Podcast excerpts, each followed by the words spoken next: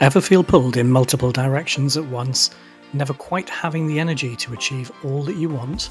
This podcast is all about helping leaders be human, not superhuman, mastering energy, not just managing time.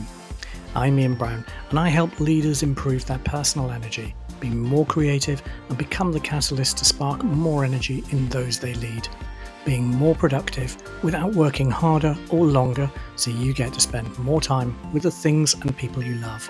From days that drift to days with design and purpose. Welcome to the Energy Leader Podcast.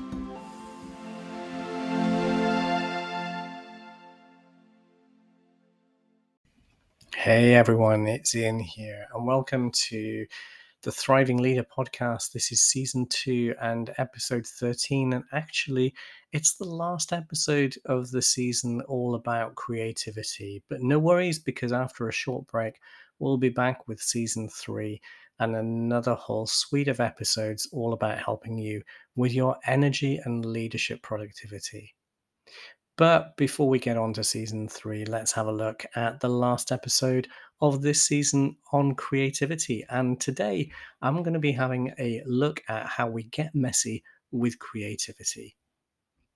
Now, there are lots of things we could argue about and debate, but most of us would agree, I'm sure, that Leonardo da Vinci is justly deserving of the accolade of being creative. Yet, at the time of his work, he infuriated his sponsors with multiple projects all running at once. The Mona Lisa, which many of us might have been privileged enough to see, took around 17 years to complete. Not literally 17 years of hard effort, but over a period of 17 years, and having travelled most of its way around Europe as bits were being added to it. Whilst many think in a linear fashion, Da Vinci's process was anything but linear. Even paintings he conceived and planned were changed throughout their actual creation as he added new understandings of light and shade from combining his interest in art and science all in one. This must have been completely infuriating to his bosses and his sponsors, those who'd paid for works. But when you're working with a genius, maybe you just have to put up with these things. These days, most of us work for leaders who actually want something done and done quickly. Even Steve Jobs' eye for creativity said real artists have to learn to create a product that is shippable and commercially viable. Yet, what Da Vinci does is show us that prototyping and experimenting can be part of the process and that things are never ever quite complete.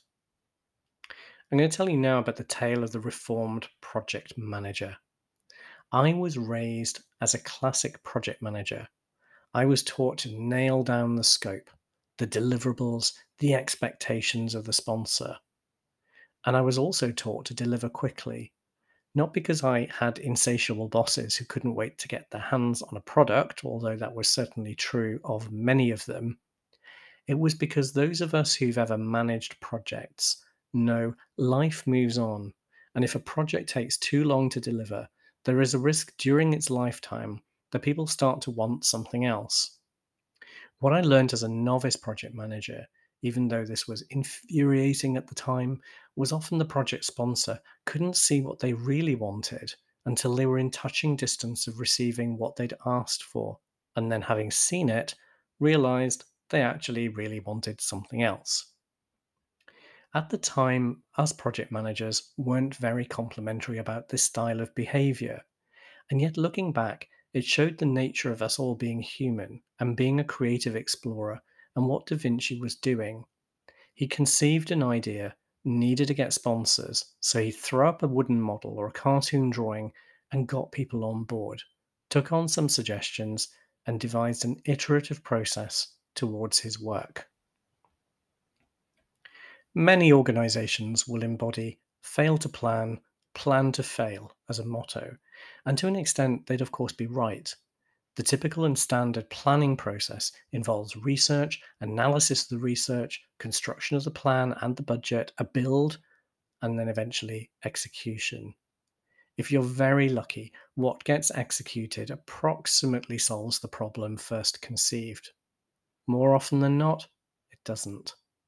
And as a novice project manager, it gave me no pleasure to be allocated to a project which was being expertly managed to deliver precisely what no one wanted. And then that was called success. Equally, I can lament the other project manager trick, which was to nail down the scope so tightly that again, success in delivery is assured, and yet no one likes what they've inherited. A much better model involves four elements adapt, build, launch, evaluate. I'll say those again adapt, build, launch, evaluate. Why start with adapt? Out there reading my articles, there may be one kind of genius, and that may well be you. But for the rest of us mere mortals, the key to creativity is not imagining that you are setting out to invent something that has never been heard, seen, or conceived before. The majority of inventions that have stood the test of time in the US in the last century were things that took an activity or a pastime that people were doing and made it easier, faster, cheaper, or a combination of all. This is additive or adaptive thinking. It's not sitting in an orchard waiting for an apple to fall on your head, which we now know was not true anyway. It's through observing what works well, less well, and ironing out the kinks. Starting with adapt allows us to leverage all the good bits we already have. And if you're implementing change in an organization, it's likely to keep the number of things that people already recognize you learn quickly as a project manager that humans, and even less so project managers, love change. From adaptation, you can build incrementally and launch but shift towards evaluate with feedback.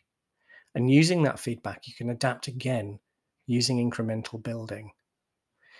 In my show notes, I'm going to give you a diagrammatic version which is adapted from Ries called the Lean Startup.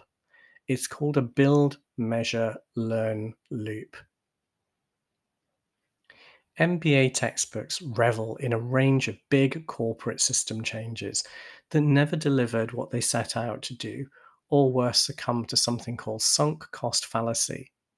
The sunk cost fallacy pulls people into believing, even though they may not really like what's being produced, or they doubt in its success or efficacy, they're so far into the project and have spent so much time and money, we might as well finish it anyway.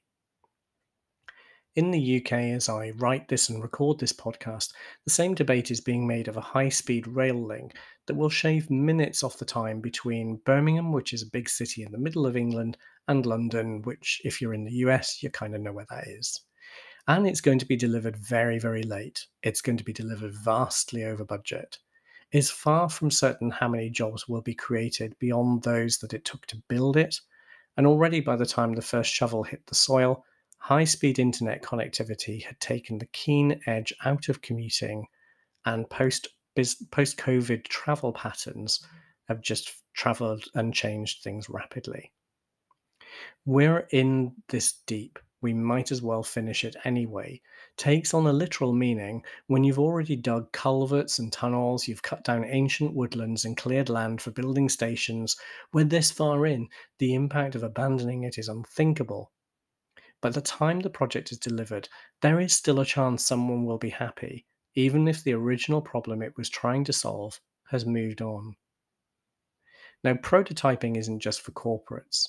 As individuals, we can prototype in our career space. We can offer to join someone else's project, we can join a not for profit board, we can give our time away pro bono, and in doing so, we can test how our innate skills and knowledge work in new environments. We can expose ourselves to other people's thinking, to other people's ideas, and we can add and borrow as long as we wish to create brand new things.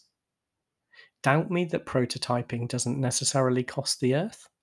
It's rumoured that the original design of the computer mouse came from something fashioned from an old sanding block with a cavity hollowed out and inserted into a roll on deodorant ball.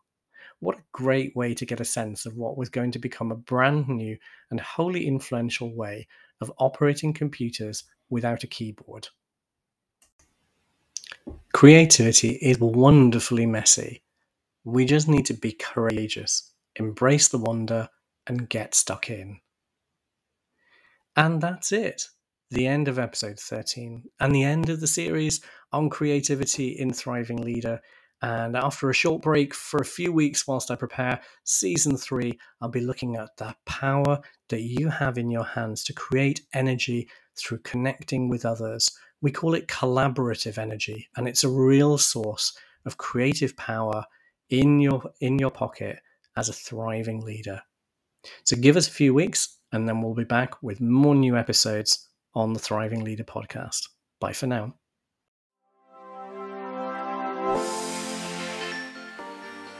Thank you for listening to this episode of the Energy Leader Podcast. Why not subscribe so that new episodes are streamed straight to your device? And I'd love it if you'd be kind enough to leave me a review and tell others what you've been up to and what you're learning. To get more help with your time management, productivity, and energy, why not check out the website at www.theenergyleader.com, where you'll find more resources to help you be an energetic leader and still have time to spend on the things and the people that you love. Stay strong and make it happen. And I'll see you next time on the Energy Leader Podcast.